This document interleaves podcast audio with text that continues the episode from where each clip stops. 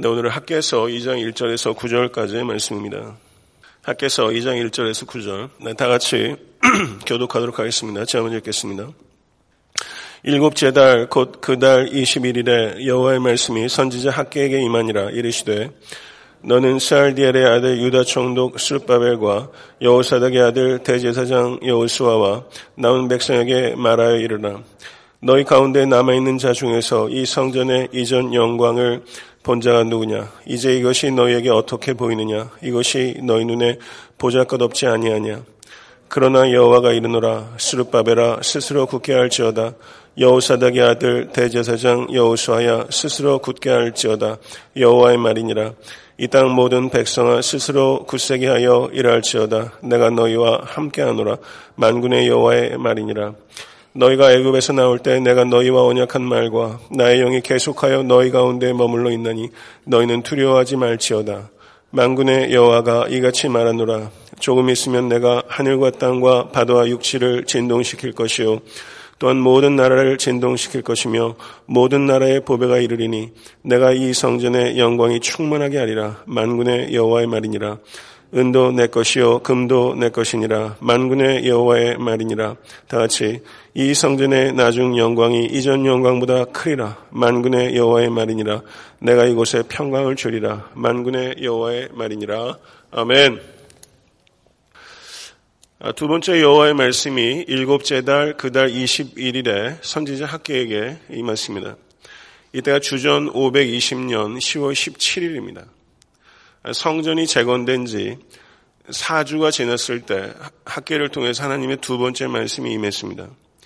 레위기 23장 34절을 보게 되면 이스라엘 자손에게 말하여 이르되 일곱째 달 열다섯 닷새 날은 초막절이니 여호와를 위하여 이래 동안 지킬 것이라 이렇게 말하고 있어요. 일곱째 달 열 다섯째가 초막절이라고 그랬어요. 근데 오늘 그 하나님의 말씀이 임한 게 일곱째 달 그 달 20일이래요. 그러니까 이 두 번째 하나님의 말씀이 임한 게 초막절이 시작된 지 마지막 날 혹은 일곱째 날일 것이다. 이렇게 볼 수 있다는 거죠. 절기의 끝에 두 번째 하나님의 말씀이 임했어요. 그럼 초막절은 무엇입니까? 이스라엘 백성들이 출애굽하고서 광야에 생활하면서 초막을 짓고 유랑하며 살았어요. 이 초막절을 통해서 그때를 기억하도록 하고 또 이 초막절은 추수 때입니다. 예, 추수를 하고 감사하도록 하기 위한 두 가지 목적으로 하나님께서 이 거룩한 절기를 주셨습니다. 그럼 이스라엘 백성들이 이때는 자기 집을 떠나서 야외의 초막을 짓습니다. 그 제 같이 공부한 그, 그 신학교 때 같이 공부한 분이 지금 이스라엘 선교사로 계신데 지금도 이스라엘 백성들이 이렇게 초막 같은 걸 해가지고 이렇게 하더라고요. 초막을 짓고 일주일 동안 그 초막 속에 살았어요. 근데 규칙이 있어요.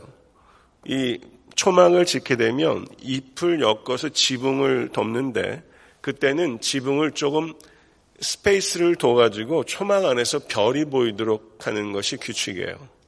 그래서 광야에서 초막을 살면서 지붕이 없다는 것을 가시적으로 보는 거죠. 글쎄요, 우리도 좀 이런 것만 하면 좋을 것 같긴 해요. 그냥 상징적으로, 네, 우리가 사는 이 땅이 우리가 영원히 살지 못한다는 것을 가시적으로 몸으로 한번 느껴보는 거, 저 이런 것도 의미 있다고 생각합니다. 꼭 그런데 들지 않더라도 우리가 항상 이상, 이 세상 장막집에 살면서 저 하늘의 장막집에 대한 소망으로 이 땅을 항상 떠날 준비와 남을 준비를 동시에 하는 예, 그런 두 곳을 응시하는 여러분과 제가 될 수 있게 되기를 바랍니다. 그런데 지금 어, 학계에서 1장에서 얘기한 건 뭐냐면 너희의 집은 지붕이 없는데 있는데 하나님의 집은 지붕이 없구나. 이걸 얘기한 거거든요. 그런데 지금 두 번째 말씀이 초막절이에요. 초막절에 가면 지붕이 없잖아요. 그러니까 거기에 들어가면서 이 상황을 이 학계의 말씀이 임한 초막절 마지막에 이 말씀이 주었다는 것은 굉장히 가시적으로 이스라엘이 지금 처한 상황들을 몸으로 느낄 수 있는 매우 풍자적인 상황이다 이렇게 볼 수 있는 것입니다. 예, 그런데 학계는 성전 재건이 4주가 됐는데 그 성전이 재건된 것을 기뻐하는 사람도 있고 슬퍼하는 사람도 있다는 것을 들었어요. 근데 왜 슬퍼했느냐? 에스라서 3장 12절에서 13절은 이렇게 말합니다. 제사장들과 레위 사람들과 나이 많은 족장들은 첫 성전을 보았으므로 이제 이 성전의 기초가 놓임을 보고 대성통격하였으나 여러 사람은 기쁨으로 크게 함성을 지르니 백성이 크게 외치는 소리가 멀리 들이므로 즐거이 부르는 소리와 통곡하는 소리를 백성들이 분간하지 못하였더라. 이렇게 말하고 있어요. 성전이 재건될 때 첫 삽을 뜨지 않습니까? 테이프 커팅을 하잖아요. 그렇죠? 딱 보는데 이 그 거의 약 70년 전에 이 솔로몬 성전이 무너지기 전에 그 성전의 영광을 본 사람들이 살아 있는 거예요. 예, 그래서 그때와 지금 재건되는 성전을 보면서 여기에 동원되는 물자와 사람들의 규모를 봤을 때 너무 비교가 안 돼. 이거 하늘과 땅 차이인 거예요. 그러면서 성전이 재건됐다는 게 너무 기쁘면서 한편으로는 어떤 사람들한테는 너무 슬픔을 불러일으키는 거예요. 열왕기상 29장 1절에서 9절을 보게 되면 첫 번째 솔로몬 성전에 얼마나 많은 금과 은과 놋과 철과 나무와 각종 보석과 옥돌들이 동원됐는지 거기 언급하고 있습니다. 그때 솔로몬에 의해서 동원된 연인원에 대한 기록이 열왕기상 5장 13절 16절에 기록되어 있는데 규모가 어마어마합니다. 역군이 3만이요. 레바논에 번갈아 보내졌던 사람들이 만 명이고 짐꾼이 7만이고 돌을 뜨는 자가 8만이고 그리고 사역을 감독하는 감독관이 3,300이에요. 그리고 이렇게 장장 7년 동안 이루어졌어요. 이 어마어마한 물자와 사람들이 동원이 된 것, 전 국가적인 사업으로 진행이 됐던 것이죠. 그거를 기억하는 거예요. 67년 전에 바벨론에 의해서 유다가 패망하기 전에 그 솔로몬의 찬란한 영광을 기억하는 사람이 아파하는 것입니다. 이에 대해서 하나님께서 뭐라고 말씀하냐면 학계서 2장 3절을 보시면 너희 가운데 남아있는 자 중에서 이 성전의 이전 영광을 본 자가 누구냐? 이제 이것이 너희에게 어떻게 보이느냐? 이것이 너희 눈에 보잘 것 없지 아니하냐? 이것이 보잘 것 없어서 그렇게 슬피 울고 있구나. 이렇게 얘기하는 거죠. 이것에 대해서 하나님께서는 그 용기와 확신을 불러일으키는 내용이 기록되어 있는 것이 2장 4절이에요. 학교에서 2장 4절. 이 말씀을 한번 스스로의 영혼 가운데 한번 외치시는 마음으로 2장 4절을 한번 다시 한번 읽어보시고 다시 읽겠습니다. 그러나 여호와가 이르노라 수르바벨아 스스로 굳게 할지어다 여호사닥의 아들 대제사장 여호수아야 스스로 굳게 할지어다 여호와의 말이니라 이 땅 모든 백성아 스스로 굳게 하여 일할지어다 내가 너희와 함께하노라 만군의 여호와의 말이니라 아멘 오라는 이 말씀 붙잡을 말씀 아닙니까? 계속 반복하고 있어요. 스스로 굳게 할지어다. 이게 누구 말이에요? 만군의 여호와의 말이니라. 왜 그렇게 굳게 할 수 있습니까? 내가 너희와 함께 하노라. 내가 너희와 함께 하노라. 스스로 굳게 할지어다. 이 말씀은요. 가나안 땅에 들어가기 전에 여호수아가 임했던 말씀 여호수아 1장 9절. 내가 내게 명령한 것이 아니냐. 강하고 담대하라. 두려워하지 말며 놀라지 말라. 내가 어디로 가든지 내 하나님 여호와가 너와 함께 하느니라. 아멘. 성전을 건축하기 시작했을 때 솔로몬이 두려웠어요. 왜 안 두렵겠어요? 이런 정도의 물자와 인력을 넣는데 어느 리더가 두렵지 않습니까? 이건 두려운 거예요. 그런데 그때 다윗을 통해서 하나님께서 솔로몬에게 주신 말씀이에요. 그의 아들 솔로몬에게 이르되 너는 강하고 담대하게 이 일을 행하라. 두려워하지 말며 놀라지 말라. 내가 여호와의 성전 공사의 모든 일을 마치기까지 여호와 하나님 나의 하나님이 너와 함께 계시사 내게서 떠나지 아니하시고 너를 버리지 아니하시리라. 아멘. 가나안 땅에 들어가기 전에 그리고 솔로몬 성전을 짓기 전에 하나님께서 똑같은 말씀을 하셨어요 목회를 하면서도 두려울 때가 참 많습니다 저도 성향적으로 두려움이 많은 사람이에요. 정말 두려워할 필요 없는데 한없이 두려워질 때가 있고 엊그저께 월요일 날도 막 밤에 주일날 밤에도 그런 두려움이 저한테만 몰려와가지고 거의 밤을 잠을 못 잤어요. 근데 어제 그래서 일찍 교회로 와가지고 그냥 계속 성경을 묵상하면서 스스로 마음을 굳게 했어요. 그러니까 마음이 얼마나 감사하고 견고해지는지 몰라요. 저는 말씀 붙잡지 않고 하나님 의지하지 않으면 저도 사시나무 떨듯이 떱니다. 예, 그런 것들을 느껴요. 매 순간 하나님을 의지하고 굳세게 하지 않으면 안 되는 목회라는 것들도 심지어 예, 그런데 예, 성도 여러분, 스스로 굳게 하라. 하나님께서 우리를 굳게 해주시지만, 견고하게 하시지만, 주 안에서 견고해질 수 있도록 스스로 굳게 하는 책임이 여러분과 저에게 있어요. 그러면 어떻게 그렇게 할 수 있습니까? 하나님께서 과거에 무엇을 해 주셨는지를 기억하는 거예요. 과거에 무엇을 해 주셨는지를 기억하는 거예요. 그리고 그들을 위해 무엇을 하실지를 확신하는 거예요. 과거에 함께 하셨던 하나님께서 미래에 함께 하실 것이라는 것을 믿는 거예요. 그래서 일이 아무리 막중하고 그리고 대적들이 너무 강해 보여도 스스로를 용기를 가질 수 있는 거예요. 일의 경중과 상관없이 대적이 얼마나 강한지 상관없이 하나님께서 누구신지 그리고 무엇을 하셨는지를 기억해낼 때 우리는 달라져요. 스갈에서 4장 6절은 그가 내게 대답하여 이르되 여호와께서 스룹바벨에게 하신 말씀이 이러하니라 만군의 여호와께서 말씀하시되 이는 힘으로 되지 아니하며 능력으로 되지 아니하고 오직 나의 영으로 되느니라 아멘.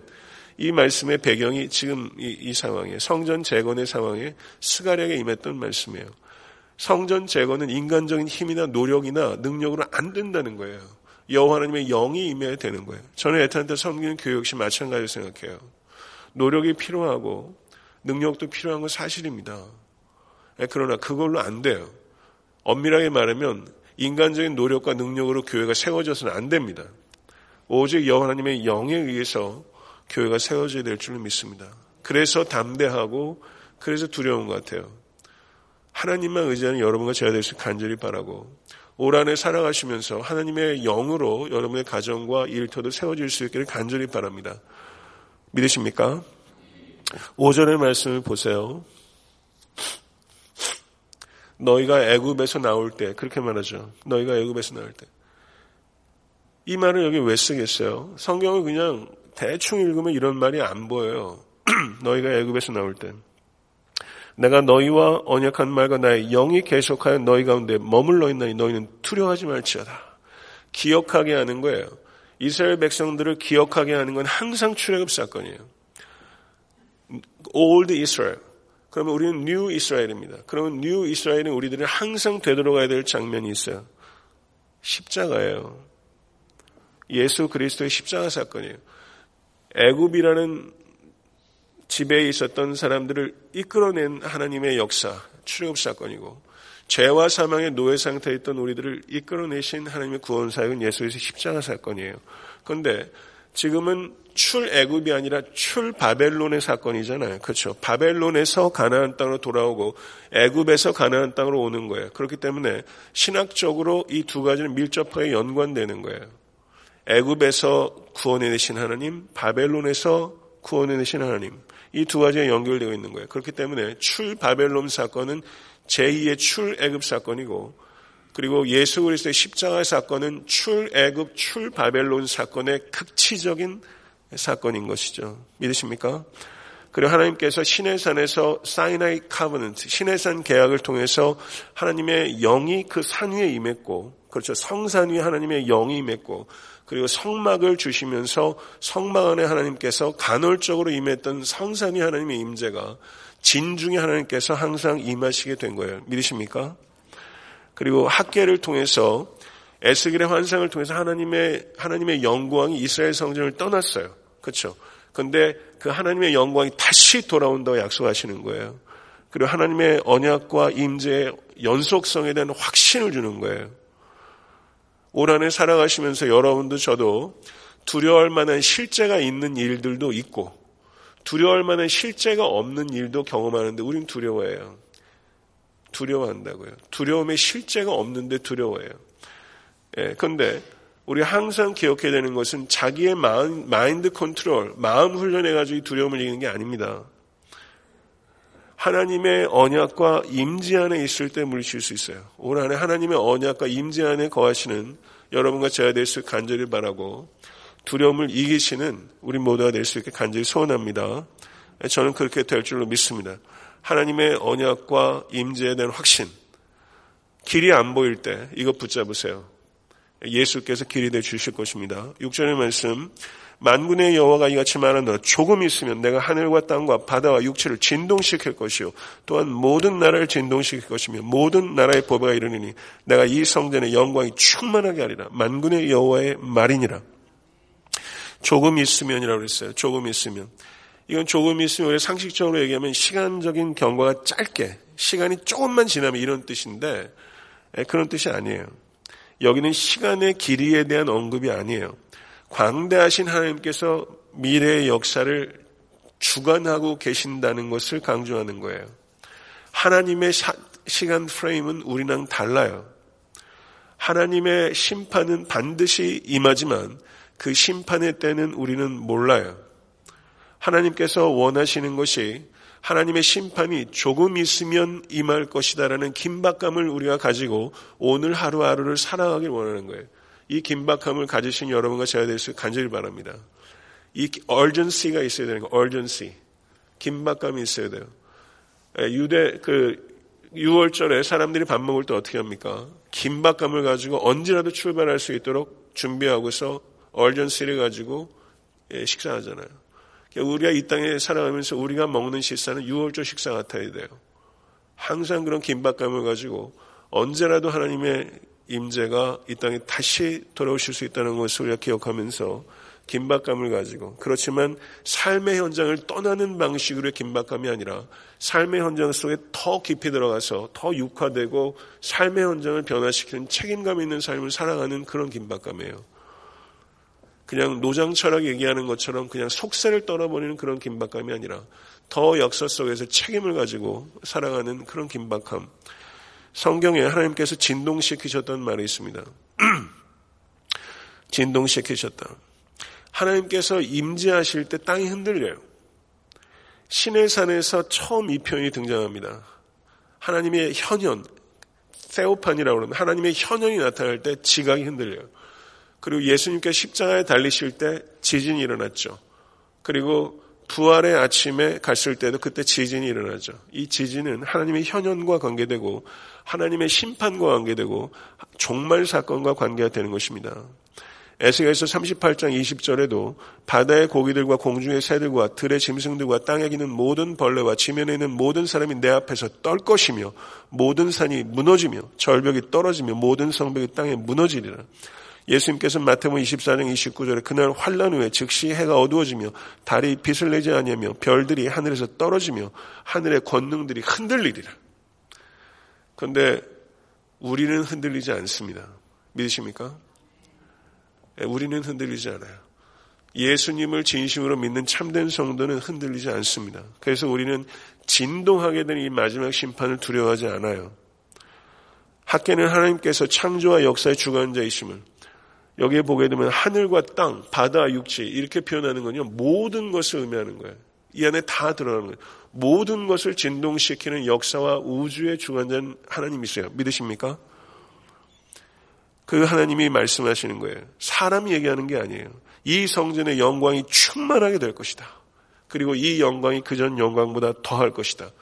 눈앞에 보이는 성전 준비하는 거 보니까 너무 형편없고 사람도 너무 형편없이 적은데 하나님께서 이전 솔로몬의 영광보다 더한 영광을 여기에 부을 것이다.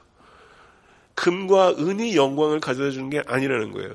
금과 은이 찬란한 광채를 가져다 주는 게 아니에요. 금속은 빛이 나요. 그런데 하나님의 영광의 광채는 보석이 주는 광채가 아니라 하나님의 임재 자체가 주는 광채예요. 그래서 하나님의 임재가 강력하게 임할 것이다. 그리고 그 영광이 더 클 것이다. 이렇게 말하고 있는 거예요. 그래서 금도 내 것이요, 은도 내 것이다. 라고 말씀하신 게 거기 있어요. 올 한해 살아가면서 성도 여러분, 이 세상 살면 금도 필요하고 은도 필요하죠. 여러분들 사업 잘 되길 바랍니다. 그렇지만 기억하세요. 금도 내 것 아니고 은도 내 것 아닙니다. 하나님의 것이에요. 믿으십니까? 그래서 솔로몬이 성전을 지면서 이렇게 말한 거예요. 하나님이 참으로 땅에 거하시리까 하늘과 하늘들의 하늘에다 주를 용납하지 못하겠거든. 하물며 내가 건축한 이 성전이 오리까. 성전을 봉헌하면서 이 성전이 그, 그 찬란한 성전이 하나님의 영광을 담기에는 너무 협소한 그릇이에요. 더러운 그릇이에요. 사랑하는 성도 여러분, 성막에 거하시고 성전에 거하시고 그리고 재건한 소박한 성전에 거하신 하나님. 하나님이 거기 임하시는 것은 거기에 금은이 있어서가 아니에요. 하나님이 약속하셨기 때문이에요. 하나님이 약속하셨기 때문에 성막에도 거하시고 성전에도 거하시고 소박한 성전에도 거하시고 그리고 성도 안에 거하십니다. 내 안에 거하라. 나도 너희 안에 거하리로다. 우리 안에 하나님이 거하실 만하지 않아요. 우리는 기껏해야 구유예요. 여러분 영혼도 제 영혼도 구유에 불과해요. 거하실 만하기 때문에 거하시는 게 아니에요. 하나님께서 우리를 사랑하시기 때문에 거하시는 것이고 약속하셨기 때문에 거하시는 거예요. 하나님의 영광은 하나님의 임재입니다.